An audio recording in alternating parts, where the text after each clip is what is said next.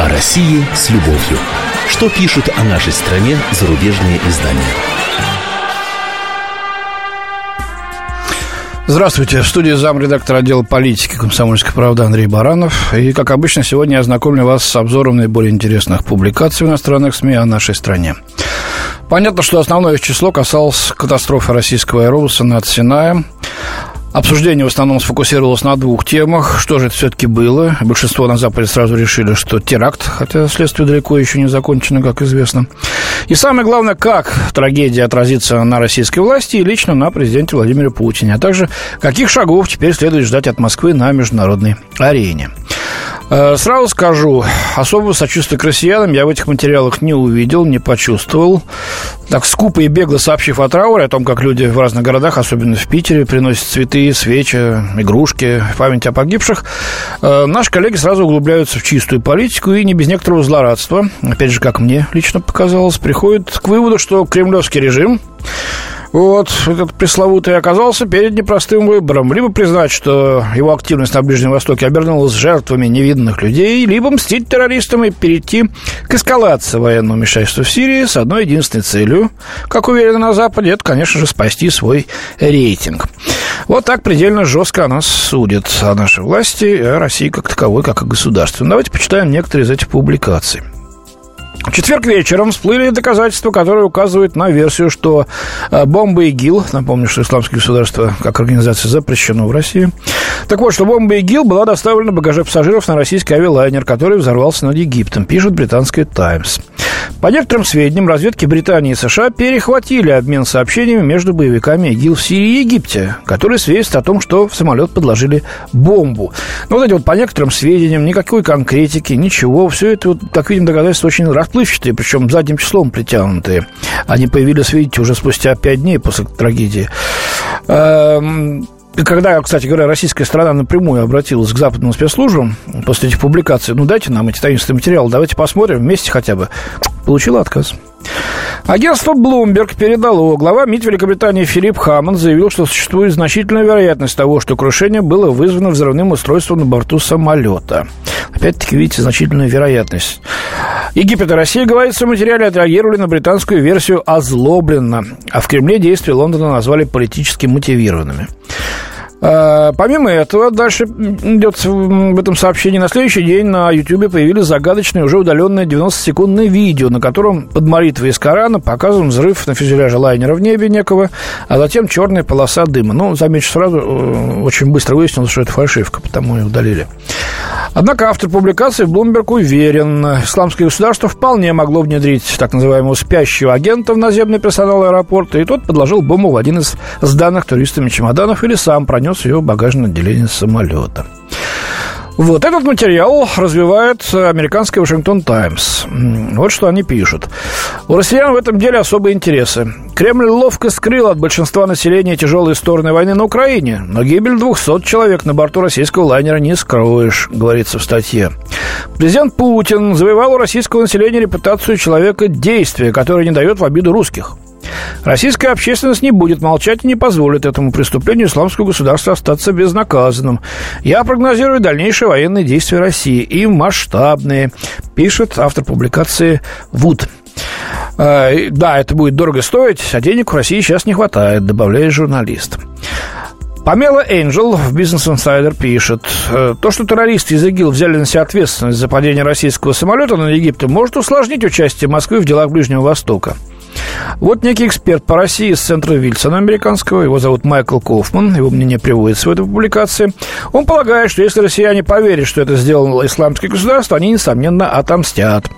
Одна из немногих персонифицированных особенностей международной политики России это то, что она очень мстительна.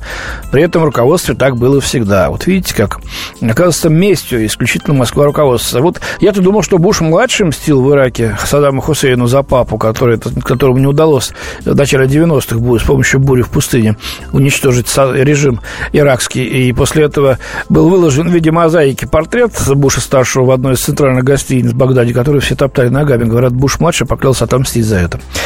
Вот, ну вот, говорят, что Москва мстительная. Дальше. Если Кремль будет вынужден признать, что пассажиры российского лайнера, который разбился в Египте, погибли в результате теракта, ему придется иметь дело с очевидной связью этой трагедии и российской военной операции в Сирии. Это уже пишет обозреватель Нью-Йоркер Маша Липман. Небезызвестная. В октябре соцопросы показали, что большинство россиян одобряют авианалеты в Сирии. Но примерно 40% опасаются, что они обойдутся слишком дорого, в том числе и в плане человеческих потерь, особенно в результате терактов. Российское телевидение, контролируемое государством, неоднократно демонстрировало свою экстраординарную способность влиять на общественное мнение так, как нужно Кремлю, отмечает Липман. По ее мнению, в ближайшие дни мы услышим новые заявления Путина о стойкости россиян и его твердом намерении бороться с международным терроризмом. Но вмешательство в Сирии по-прежнему чревато серьезной угрозой и может повлечь за собой тяжелые потери для российского народа. Конец цитаты. Вы знаете, я вспоминаю 11 сентября 2001 года тогда работал с обкором в Нью-Йорке, и на моих глазах падали башни-близнецы. Я находился где-то ну, в 500 метрах. Э, меня, кстати, накрыло тоже этой волной, цементом, и потом даже невозможно эту надежду было носить. Вот, я писал тогда, ну, не отрываясь, что называется, от станка, э, круглосуточно, и писал о том, э, как в едином порыве нью-йоркцы, да, объединились в горе в стремлении дать отпор террористам. Я пробрался туда и работал на второй день ночью вместе со спасателями по разбору завалов, э, с фрагменты тел. Вот передавал из них по цепочке мы стояли. Все это писал потом. Вот, э, говорил о том, что терроризм всеобщее зло, о том, что с ним надо бороться, и что Россия помогает в этом. А ведь мог бы написать и другое, что президент Буш молчал 4 дня и разумительно сказал только спустя 4 дня что-то. Как кузнечик с бункера в бункер прятался напуганный, и вообще никто не знал, где он.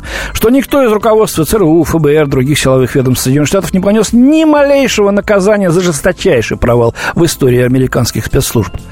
Ну, еще много чего мог другого написать. Кстати, кое-кто в Америке пытался это писать и был уволен 24 часа из моих коллег-журналистов. Это так, на минуточку. Вот. Э, я могу вспомнить, что как только началась операция американцев в Афганистане, Россия дала им все, что могла э, о талибах. И дала им э, возможность вместе с Северным альянсом начать наступление против талибов. Ведь на момент развертывания американцы могли понести бы колоссальные потери, если бы не сказали, здесь вот можно приземляться, сюда садиться, здесь вас прикроют, мы договорились.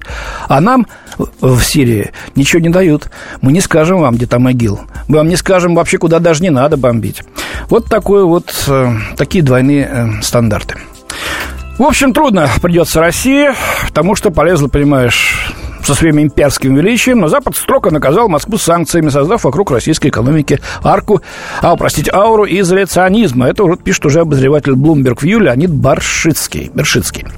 С января по сентябрь российский экспорт упал на 31% с лишним, импорт на 38% с лишним. Можно утверждать, что это случилось из-за девальвации рубля, но самоизоляция тоже сыграла большую роль, пишет Бершицкий, упоминая о российском продуктовом эмбарго, который называют мстительным, опять заметьте, мстительным и неэффективным. Просто вот э, в какой-то термин вот внедряется и пошел гулять по всем изданиям в подкорку там, читателей. Бершицкий напоминает, согласно правительственному докладу, в августе российские производители продовольствия не смогли немедленно заполнить нишу на рынке. Э, но российское правительство не смущает эта неудача. Оно хочет повторить эксперимент на других рынках, не только на сельскохозяйственном, где вот особенно почувствовалась дороговизна, пишет автор. Э, ну, тоже, кстати, Бершицкий вынужден сообщить, по данным Центробанка России, российский частный сектор, который долгое время имел колоссальный чистый внешний долг, недавно превратился в кредитора, теперь мир должен ему 73 миллиона долларов. Хоть маленькая совершенно сумма для бизнеса, 73 миллиона в масштабах мировой экономики. Но, видите, из минуса ушли в плюс. А вывод делается такой в духе, ну, некой такой антигазеты «Правда», что ли, времен Холодной войны. Изоляционистский Экономический курс России – это сочетание неоправданного протекционизма, мстительности, опять, страха перед шпионажем, управления финансами ради минимизации внешних рисков, а также жестких действий полиции. Почему ты вдруг полиции? Заключает автор. И, по мнению Бершинского, этот курс главным образом отражает взгляды президента Путина. Ну, э, это мы все слышим не впервые. Бог с ним. Завершение российской монархии. Нет, не подумайте не о царе Путине, как зачастую предпочитают величать нашего российского лидера западные коллеги. Мартин Бьянчи из испанской АБС сообщает о работе по восстановлению останков членов императорской семьи и напоминает, что великая княгиня Мария Владимировна Романова, глава Российского императорского дома, и ее сын, великий князь Георгий Михайлович Романов, считают, что подлинность этих тел пока невозможно доказать. При предыдущих анализах и проверках были установлены процессуальные ошибки, ряд неувязок, сказал великий князь Георгий э, в интервью. Вот. И сказал, что у моей семьи теплые отношения с президентом Путиным, добавив, что ему удается Путину, то бишь управлять такой обширной разнообразной страной, как Россия. Он сумел провести страну из посткоммунистического периода к сегодняшнему глобализованному миру. Это непростая задача. И говорит, что наша семья никогда не требовала ничего вернуть и не намерена требовать. Мы просто хотим вернуться в современное демократическое государство благодаря некому правовому акту, который дал бы нам статус исторической династии. Не претендуем ни на какую политическую власть или привилегии, но Официальное признание положения императорского дома действительно возможно. И великий князь так добавил осторожненько. А если российский народ однажды решит реставрировать монархию, у него всегда будет законный наследник в императорском доме в лице моей матери. Каждый человек хочет вернуться на родину. Вот такую перспективу нам рисуют. У меня на сегодня все. До свидания. В студии был замредактор отдела политики комсомолки Андрей Баранов. О России с любовью. Что пишут о нашей стране зарубежные издания?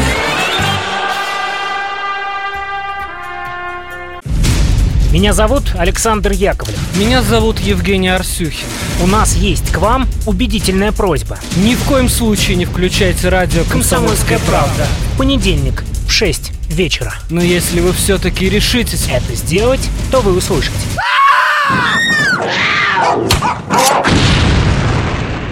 Радиорубка. Понедельник. 18.05.